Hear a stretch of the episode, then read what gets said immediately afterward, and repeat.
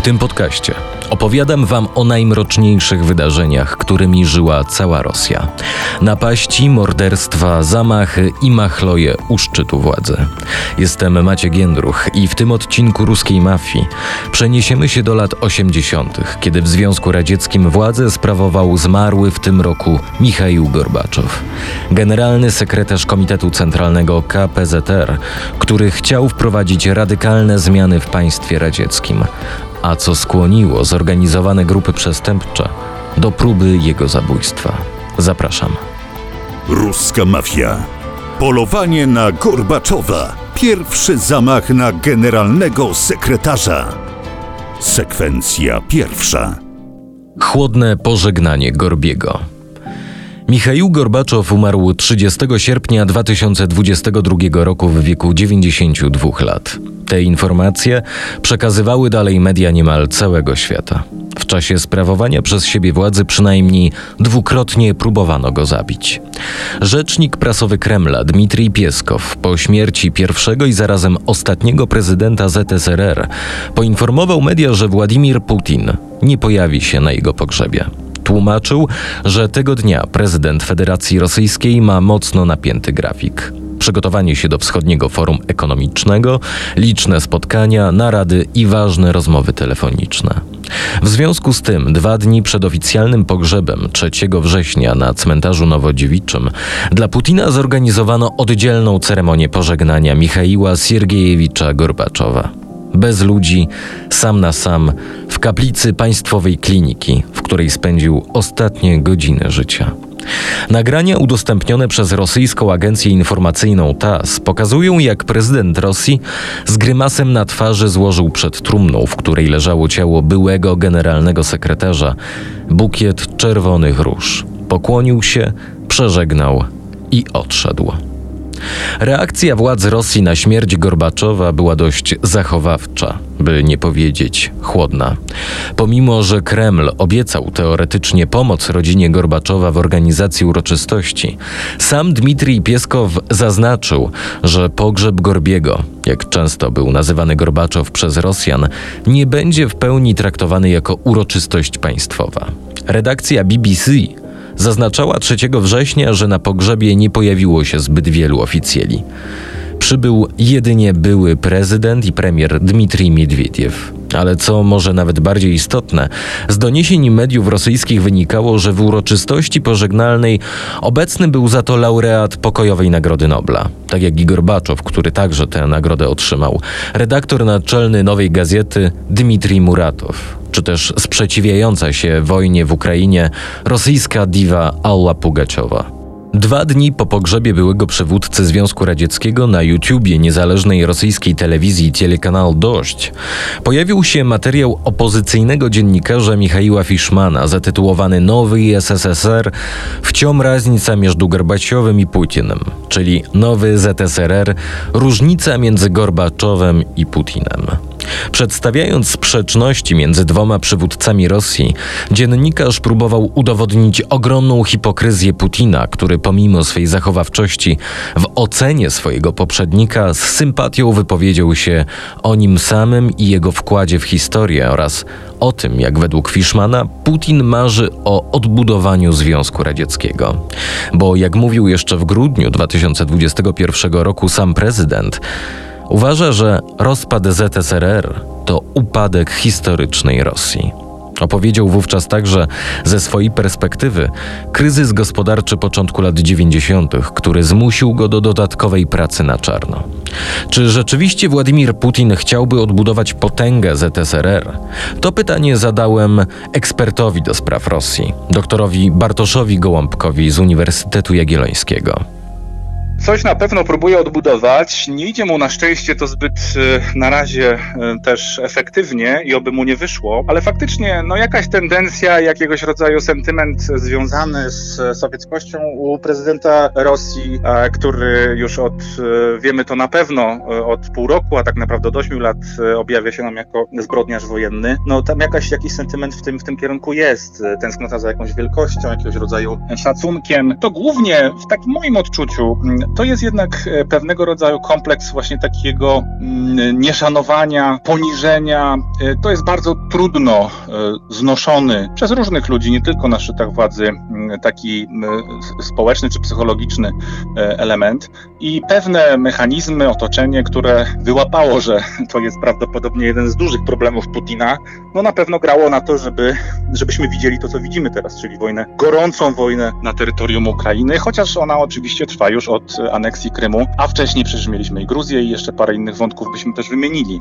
Więc ktoś dostrzegł to, bo przecież to jest 20, ponad 20-letnia już kariera. Ale co do Gorbaczowa jeszcze, rzeczywiście tu jest pewnego rodzaju taka, jak dla mnie osobiście, zaskakująca sytuacja, bo Faktem jest, że e, Władimir Putin nie miał za co szanować Gorbaczowa, jeśli e, popatrzymy na straty, które Związek Radziecki ponosił w tym czasie, kiedy był reformowany, bo był reformowany wtedy, pamiętajmy, on nie ponosił strat w ostatnim sześcioleciu, tak, 85-91. Ale z drugiej strony ja myślę tak sobie teraz, jak patrzę na prezydenta Rosji i jak porównuję go, zestawiam go z wizerunkiem Michała Gorbaczowa, to mamy lidera, który chce odbudowy jakiejś wielkości, na początku historii o Gorbaczowie i zamachu przygotowanym najprawdopodobniej przez mafię z Gruzji przypomnę kilka faktów historycznych, które spowodowały to, co miało stać się w 1987 roku.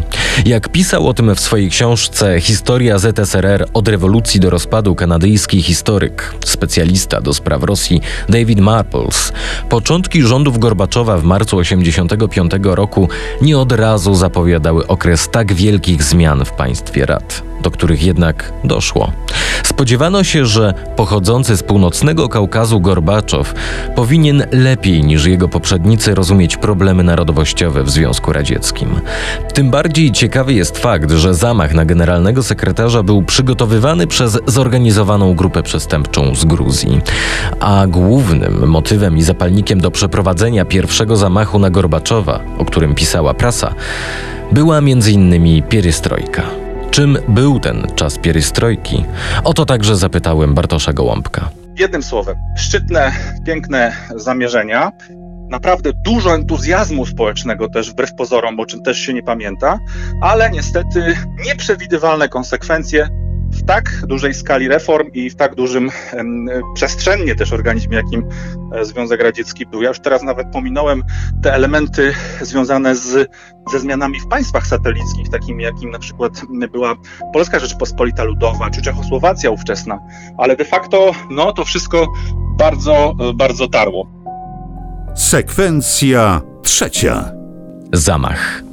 Co mogło być motywem dokonania zabójstwa generalnego sekretarza? Nikolaj Korzewnikow napisał w swojej książce o pierystrojce, że choć większość reform wprowadzanych przez Gorbaczowa cieszyła się powodzeniem i najzwyczajniej w świecie podobała się Rosjanom, to tak zwany suchoj zakon już nie. To właśnie jego wprowadzenie miało być tym, co przedstawicielom świata przestępczego najbardziej się nie spodobało. Czym dokładnie był ten zakon? Spytałem o to również Bartosza Gołąbka. Prohibicja, czyli ograniczanie, reglamentowanie e, do dostępu społeczeństwa e, do e, alkoholu, bardzo szeroko rozumianego, jedna branża, jedna branża miała faktycznie pretensje i ona podupadła, to trzeba powiedzieć.